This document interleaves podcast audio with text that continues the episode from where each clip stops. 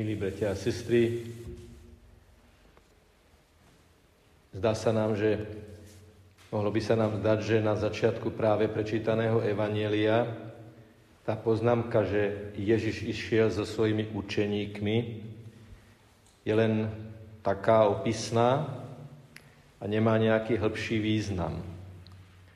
Ale ona má dosť kľúčový význam, pretože tí, ktorých Ježiš povolal, videli, že Ježiša neprijali. Dokonca sa na ňom pohoršovali. Dokonca o ňom hovorili, že je tamten, henten. Aj keď uznávali, že to, čo učí, je mimoriadne, tak hlboko ich to dráždilo, že sa na tom pohoršovali a Ježiš tam nemohol urobiť pre ich neveru veľa zázrakov. Mohli by sme povedať, že Ježiš učí svojich učeníkov zažiť neprijatie a teda obmedzenie. Obmedzenie je slovo, ktoré je stále aktuálne. Žijeme v čase veľkých obmedzení.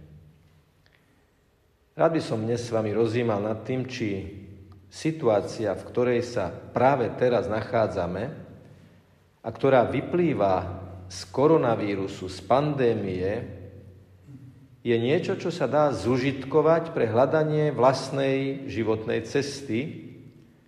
Či táto situácia je skôr devastačná, alebo môže byť aj budujúca, stimulujúca, motivujúca pre hľadanie vlastnej životnej cesty.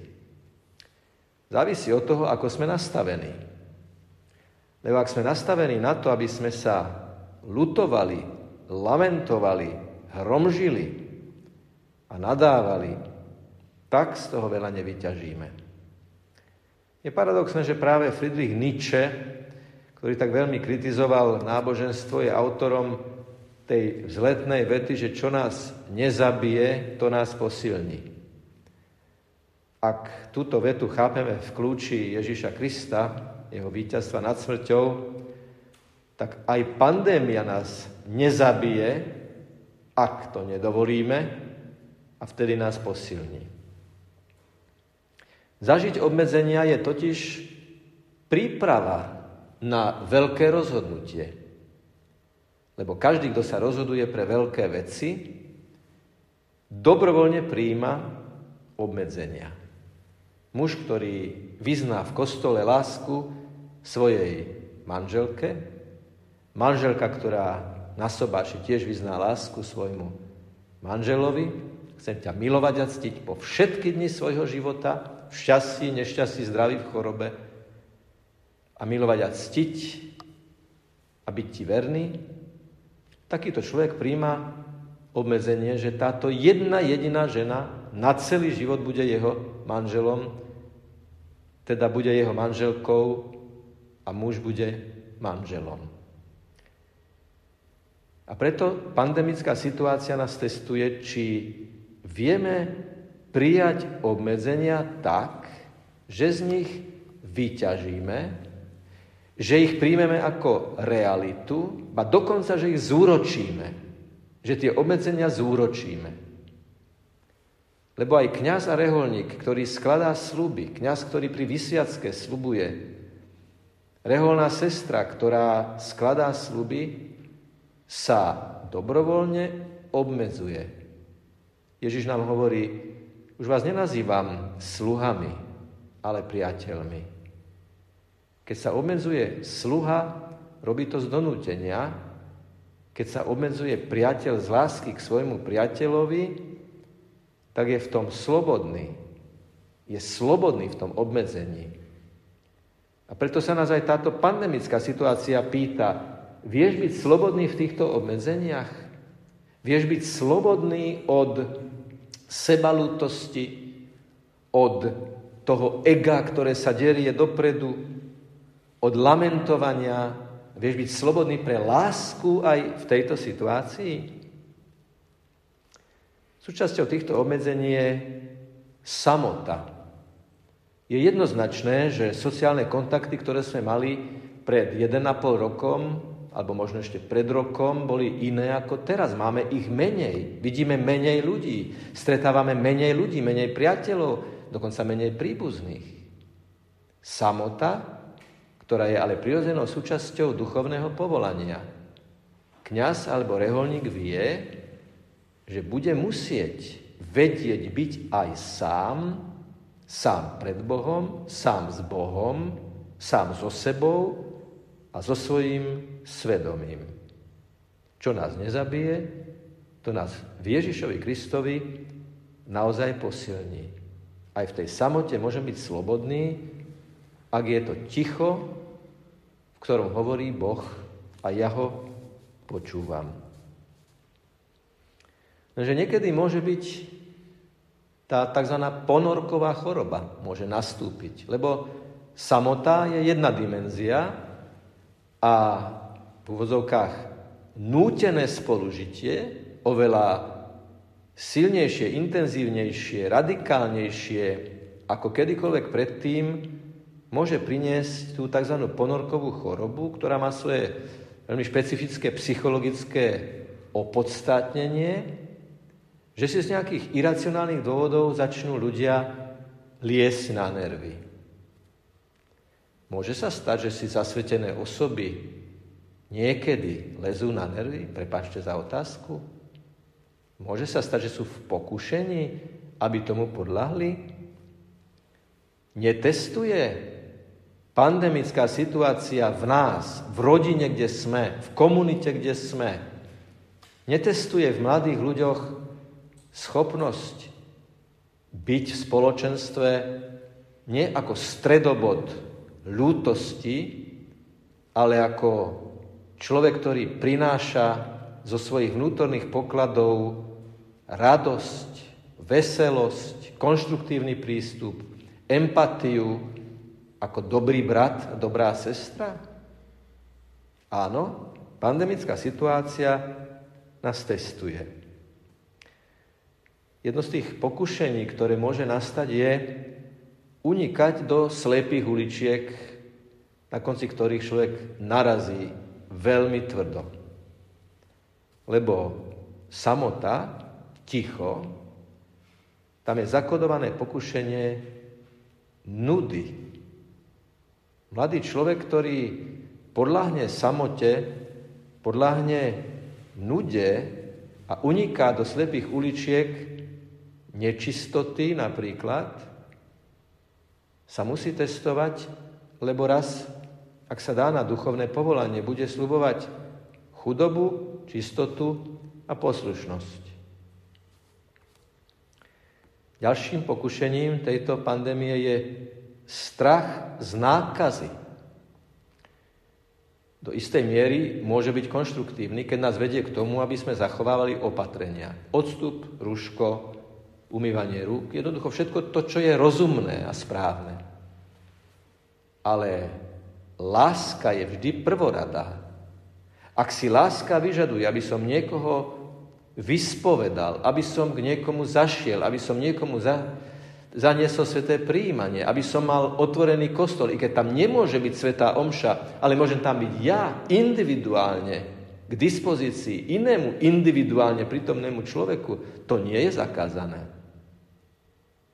A pandemická situácia nás testuje, či vieme byť pre druhých aj vtedy, keď na nás niečo ťažké naozaj dolieha. Nevšedné situácie nás usvedčujú a niekedy sme aj veľmi prekvapení z toho, čo sme schopní si myslieť, čo sme schopní vysloviť, ako sme niekedy schopní reagovať, ale opäť platí, čo nás nezabije, to nás posilní. Zlyhal som? Padol som? Nezvládol som to? Som na hanbu? Alebo sa musím hanbiť pred všetkými? No to je dno, z ktorého už len je cesta hore. Niekedy na dne, keď má človek pocit, že je na dne, začína vidieť vrchol. Ako hlboko vie človek padnúť, A tam si uvedomí, že jedinou možnosťou je chytiť sa Pána Ježiša, ktorý hovorí, pozri, situácia, v ktorej si sa ocitol, ti len jedno hovorí, že bezo mňa nič nemôžeš urobiť. Ale ak ma objímeš, ak ma chytíš, ak ma budeš nasledovať, aj po ceste duchovného povolania, ešte budeš mať krásne výhľady z duchovných vrcholov. Keď to ticho, keď to pokušenie nudy, keď to pokušenie sebalutosti vymeníme za čítanie evanjelia, za proaktívnu komunikáciu s tými, ktorí sú sami naozaj, máš nejakú babičku, ktoré by bolo treba zavolať? Je nejaký starec, ktorému by veľmi dobre padlo, keby si sa mu ozval telefonicky? päť minút, desať minút, ako sa máte, čo je nového, ako to ide. Možno si vypočujeme to isté, čo minule. Ale to vôbec nevadí, to nie je to isté, lebo je to nové, lebo je to dnes, lebo je to ľudské, lebo je tam živý kontakt, lebo je tam živý človek na linke. Verím, že tí, ktorí uchopia túto situáciu s vierou ako výzvu, môžu v sebe objaviť duchovné povolanie. Áno, táto situácia môže byť situáciou veľkého duchovného prebudenia. Prebudenia kňazských a reholných povolaní. Lebo čomu nás učí táto situácia? Že my ľudia nemáme všetko pod kontrolou.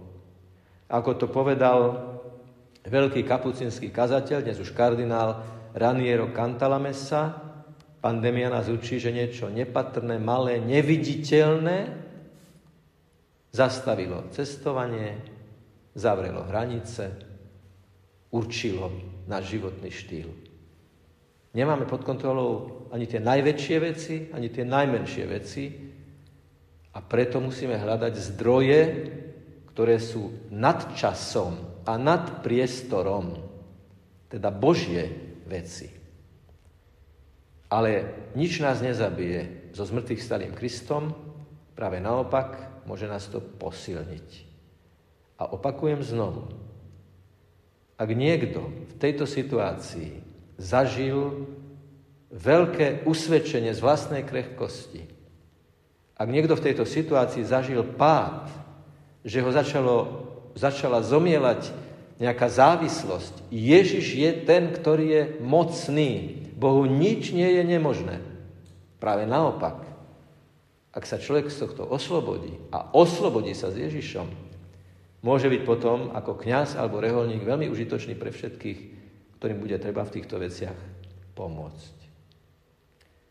Za chvíľu budeme kňazi, ktorí koncelebrujeme, s veľkou fascináciou pomaly a s bázňou vyslovať slova eucharistického premenenia.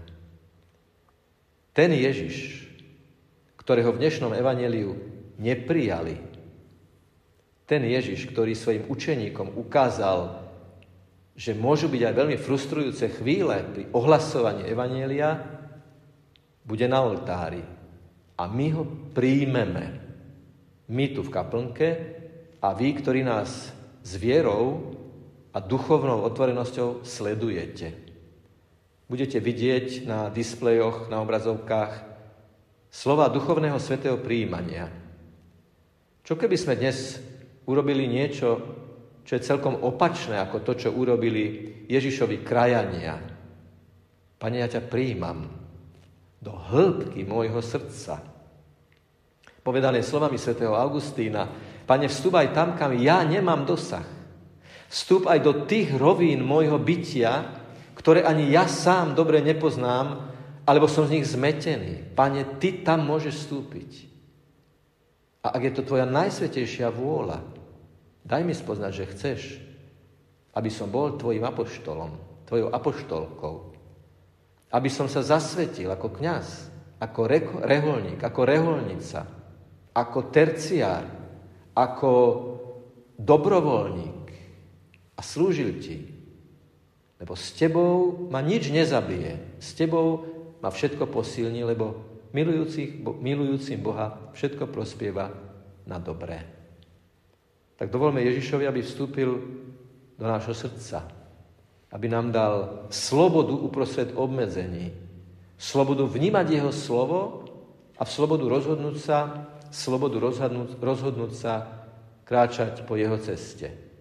Aj po ceste, na ktorej sú frustrácie, obmedzenia, prehry, pády, ale padajúc a vstávajúc s Ježišom, ak budeme vstávať v pokore, vždy vstaneme o kúsiček, o kúsoček vyššie, ako je úroveň, z ktorej sme padli, lebo sme zase mali cvičenie pokory.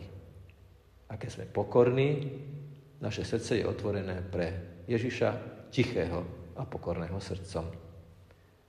Nech je pochválený Pán Ježiš Kristus.